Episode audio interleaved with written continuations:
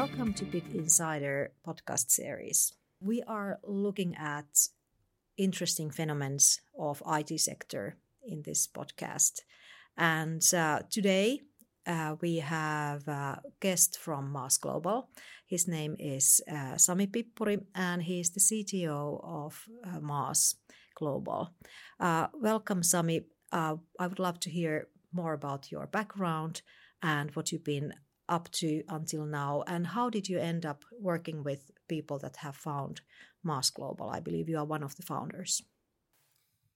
Yeah, it was a little bit of a coincidence, I suppose. Uh, like you said, uh, have been around for a while and and mostly doing mobile software and consumer software, and uh, yeah, so having built uh, various kinds of uh, consumer services and, and apps before, uh, I kind of bumped into one of the co-founders, Kaitsu, a little bit by accident, and uh, I was I was involved in a in a startup back in the days, and we're kind of running out of money, and he he found out that, and uh, yeah, one day he just called me up and uh, asked me to uh, come talk about um, mobility as a service, and they were looking for a CTO, and uh, yeah, that kind of that's that's how it happened. Yeah. So quite quite usual story in the startup world. So uh, when one story ends, uh, another another one comes up. Um, could you please tell what uh, MAAS is all about? It's an abbreviation of, of uh, many words, but maybe in your own words, please tell us. Yeah, there's plenty of uh, interpretations what MAAS means, and like like myself in the beginning, I had a little bit the wrong idea before I met Sampo, the the other founder. Um, for us, um, mobility as a service means means basically uh, giving people the choice of of, uh, of an alternative uh, for owning a car. So we want to basically uh, be able to promise people the similar kind of a uh, SLA or service level as you would expect from from car ownership, but without having to put down that all that money for actually owning one.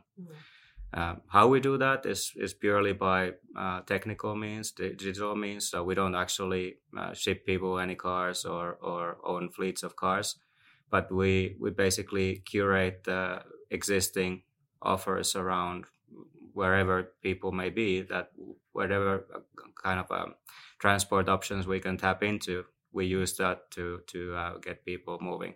Mm and and uh, if I do an extreme extreme simply uh, simplified uh, example, so this kind of like frees from frees me as a consumer not to download all those like uh, dozens and dozens of applications uh, like and and just like choose for example my taxi ride from one of them, but this allows Whim allows and MAAS's concept allows like uh, one single app where I just press the button and it gives me the the best choice of that moment. Is that correct? Yeah so that's the kind of the first step. So as in as in really providing all this all this um, these options for for people. But uh, where we actually want to go with this is uh, is more like uh, this kind of a service level base that okay we will guarantee you that um, we will get you going in 15 minutes or mm-hmm or all kinds of price variance, for example, could yeah. be like a, a, a, cheap student package, which uh, doesn't you know guarantee much, but so basically basically kind of a public transport level service, mm-hmm. and then up to anything like a business package where where you will be riding in black limos and and first class yeah, travel anything, kind of yeah. kind of things, and anything in between. Uh, oh, so uh, so that's kind of the, the direction where we're going and that's why um, we've been touted as the netflix of transportation because it kind of illustrates the, the kind of the subscription nature of things we want to get away from from people actually having to think that um, what a particular trip might cost they they more like subscribe to a service mm-hmm. level and then then uh, we'll yeah. do our best to actually meet that expectation yeah so i'm I'm aware that there has been a lot of interest internationally also to this uh, this uh, service. So, uh, why is mobility as a service happening now? Yeah, when we when we got going with this, we were kind of thinking that we're a bit too early uh, to the market, and we would have to spend a lot of time to actually explain people what we are doing and, and so forth. Um, that turned out to be a little bit wrong. Uh, so basically, the market has been coming to us rather than us having to to you know make a lot of lot of uh, or put a lot of effort into actually explaining what mobility as a service is. Mm-hmm. There's few reasons to this, and they kind of all seem to be coming together at the same time. So, on one hand, there's the there's the kind of the global mega trends of of people moving into cities, and as well as uh, uh, the shift in in relation to ownership. So the millennials. Um, and uh, sort of uh, younger generations, they don't necessarily want to own own things as much as uh, you know old guys like me uh, mm. that would used to enjoy their their yeah. uh, BMWs. That's no longer a value really. Yeah. So so people just more like get get uh, they don't want to be tied down to to owning things and and uh, putting all this money into just sort of this kind of a status what used to be thought as status symbols. So yes. that's no longer the case. So so it just happens to be to be a good time for that. Uh, meanwhile, there's other kind of developments on the technology side. So obviously the the digital consumption patterns people expect uh, digital services that work on their phone basically that that's taken replaced people's wallets and uh, changes in the car industry. So the transport industry is really in the middle of a of a big shift. Um, everybody's hyping about AVs and and so forth. I think that's still some some time away but before that what will happen is like the the electric cars and that will shift a lot of the economies in the in the manufacturing side and moving into smaller units perhaps between somewhere between public transport and uh, and uh, private single occupancy vehicles so there will be more sort of demand responsive um, transport and more people just have more options mm.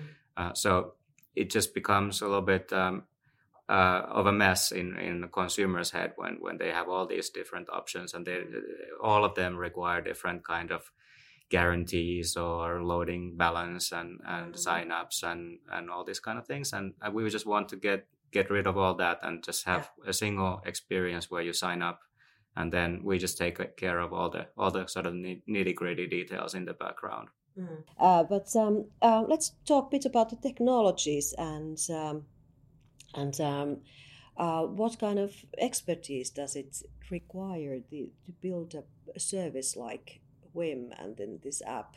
Yeah, so Whim is obviously a, a mobile service. So uh, our, we do have a website, but uh, it's not meant for actually using the service. So it really is in your pocket. So we have native apps for iOS and Android. And uh, and uh, um, so that we've invested quite a lot in, into having a great experience. And i guess as a sign of that we've won all these design awards. So so we're really proud of our our design and actually being featured as of as of now in the smithsonian uh, museum in new york. So wow, so that's that's that's quite nice. Um, so yeah we, we've been doing this really like design led uh, way and and it shows in the in the app. Um, but of course the the app is only as good as uh, as what what kind of options we can actually provide people or, or ways of, of moving. And uh, that's that's where the the brains of the operation uh, come in. And that's the that's the back end back end. And uh, that's another another area that I'm I'm quite proud of. So so we made the kind of the the leap of faith uh, back in the day um, of uh, of going into into a serverless environment mm-hmm. so all of our code um, is running uh, on serverless and uh, all in with Amazon. So using using all kinds of Amazon services uh, quite liberally, uh, because we we just just thought that uh, that will make us make us move faster by by reusing reusing these components as much as possible, and that turned out to be true.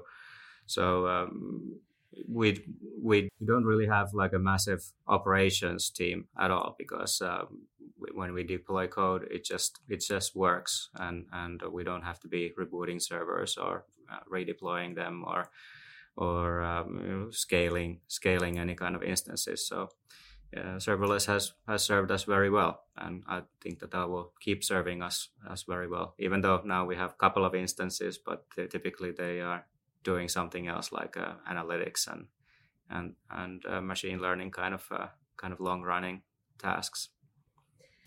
What do you think? What are the biggest challenges technically in this type of operation?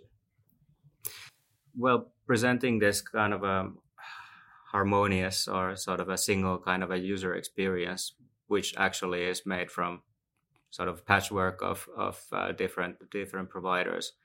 Uh, that's that's the hard part. Basically, trying to trying to um, uh, facilitate between different kinds of taxi services, different kind of booking systems, different kind of car rentals and mm. public transport systems, and and presenting the user with a with a very clean kind of an experience. Mm. It it, that is that is you know not very easy to do and and uh, uh, typically in transport uh, the providers aren't always like a very IT savvy so so you will see all kinds of things mm-hmm. and um, regulation related kind of kind of behaviors and so forth and then then really taking all this all this in and, and presenting the user with a with a clean uh, user interface and, and, experience all the way through. That that is really hard to do. Mm. Um, what will be will be also uh, a challenge for us um, as we are as we are moving into the service level based um, packages and and uh, services. Then uh, that pre- presents a, a, whole new kind of a dimension into this, basically um, being all data led and and uh, trying to predict how the market will behave, trying to predict how the how the user uh, consumption patterns will behave, and uh, make some some um, uh, smart choices based on based on all kinds of kinds of factors. So so that's that's an area which originally I was already uh, drawn to in the, in this concept, and now we're kind of getting to that. Hmm. Sounds sounds very good. Um, um, then maybe we could go to towards our last questions. So, can you please tell tell us a bit about your team? What kind of people do you do you seek? Do are you looking for to join your team? Not necessarily that technical technically, but like uh, personality and such. I know that you are quite demanding team mm-hmm. leader. So, uh, but what is it what you are trying to find? Well, I think in the people that that uh, I tend to hire, you, you kind of need to have the sort of the the spark in the eye, as in as in people who want to change the world, and mm-hmm. and this is because this is a genuine opportunity for for building a product that changes how people move in the future, and uh, that's for that. Uh, then of course you have to be a good good developer, brilliant brilliant developer. I only hire good people, but uh, but uh, really seeing seeing the kind of the the goal what we want to achieve that that is really really key.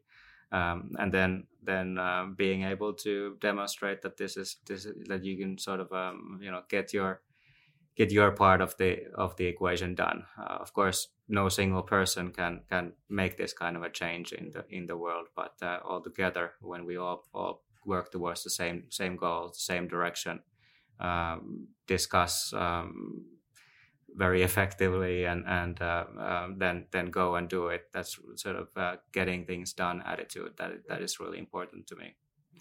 Technically then uh, the technologies that we're using uh, of course we have native ios and android. And then um, then well this is swift and kotlin basically. Um, and uh, then in the backend we're using using mostly uh, node.js uh, very recent ones. So so modern javascript is is how we how we um, program our business logic uh, in the data side, of course, they, they use a lot of Python and R and, and all kinds of mm. data science uh, related tools. But uh, that's that's the basic stack and uh, and the skills that I'm I'm looking for. And uh, also, I'm looking for for people who are curious uh, because you know development is so fast paced, or, or basically the technologies that we're using are are moving constantly moving. So um, it takes a, a, kind of an attitude um, of of staying up to date uh, and uh, knowing what where say for example javascript ecosystem is headed and and uh, what is the what is the newest newest thing in amazon services that that could, we could utilize to to uh, make the service even better so this kind of a curiosity i'm i'm really uh, uh, encouraging in people that that um, need to need to stay up to date on the job um, as a hobby or or anything. But uh, uh, yeah, that's those are the kind of kind of things that I'm looking for. Yes. In these words, it's it's very good to stop today, and thank you very much, Sami Pippuri, for for your time, and uh, it was really really interesting to hear all this. Thank, thank you. you. Thank you. Uh, this podcast series has been sponsored by Parana IT. Uh, if you are interested in hearing more about our jobs, please follow northstarjobs.io or get in touch with me at LinkedIn.